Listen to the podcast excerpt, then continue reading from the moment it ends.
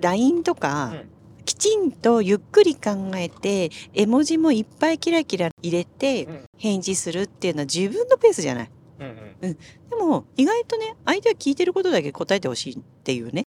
サウンドラブのお時間です。今日も始まります。パパですママです。今日も夫婦でお届けしますテーマがね、うん後回しにしてしまうものって結構あるじゃない？誰でもね。である年にねうん。後回しにしないっていうことをね決めてね心がけた年があったのね。うんうん。うん、自分の中の目そう標そうそうそうそう。多分貯めない何でもね書類を貯めないとか、あの後ままあ後回しすると溜まってくるからね、うん、どっちかというと貯めないかな。うんうん。うん、でそれが気持ちの場合もあるよね。なんか家族でこう生活してると、うん。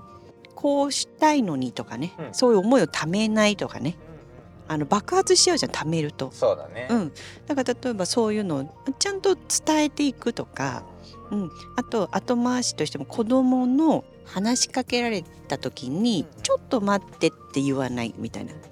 待たせないにもつながる感じかな。後回ししちゃうとね。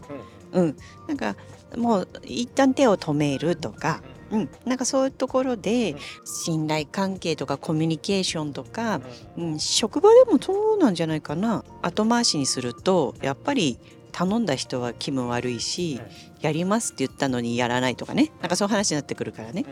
でもね絶対後回しのものがあるんだよね。うん、私優先順位になっちゃうんだと思うんだけどね。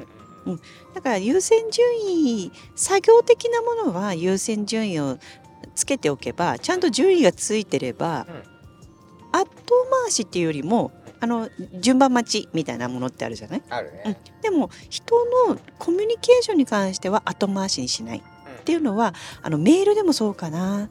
なんか問い合わせがあったらあのみ短くてもいいからすぐ返事する。っていうことを心がけてるかもしれない。あのえ結構ね LINE とか、きちんとゆっくり考えて絵文字もいっぱいキラキラ入れてうん。返事するっていうのは自分のペースじゃない。でも意外とね相手は聞いてることだけ答えてほしいっていうね。シンプルにな生活にしていくと、うん。あの後回しにこうしたいっていうものが入んないからもう淡々と答えていく。じゃないとねもう時間が足りなくなっちゃうんじゃないかなって思う。自分の場合はね。そうだね。足りなくなるよね。なんかそれがこの間のママの今年の漢字うんうんうんうん捨てる？断捨離の捨てるっていうところもなんかちょっと通じるかなと思ったりして。そうだね。やっぱりどうしても貯めちゃうっていうのはさ、ね。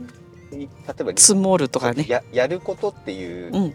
だけで言ってもさ、もうキャパが無理なわけじゃない、うん。例えば人間24時間しかなくて自分の能力にも限界があるのに、うん。それもどう明らかに処理能力を超えるものを貯めすぎてたら、うん。どんなに効率よくやってパッパパッパやってても終わらないってことになっちゃうから。そうなんだよね。ある程度よりもある程度を超えたレベルで、うん。捨てるっていう、うんことをしつつ、うん。ね、そそこから先はまあもちろんすぐやるってことなのかもしれないけど、うん。ってなんかちょっと聞いててねうん。思ったんだけど、ね、あのこの間の今年の漢字はあのパパ当てたね。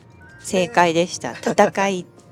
戦い当たったね。びっくりした、よかったね。なんか違うと思うけどなんて言いながらね喋ってたんだけど、うんうんうんうんそうでもね捨てるとか気持ちをためない大体その原因って自分なんだよね。ため出してるからストレスが溜まってきて他のせいにしてくる、うん、そう言ってくるからみたいなね。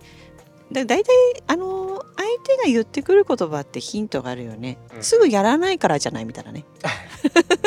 なんかそうあの子供に言ってるアドバイスってさ大体自分のことだよね。うん、それはあるね。ね。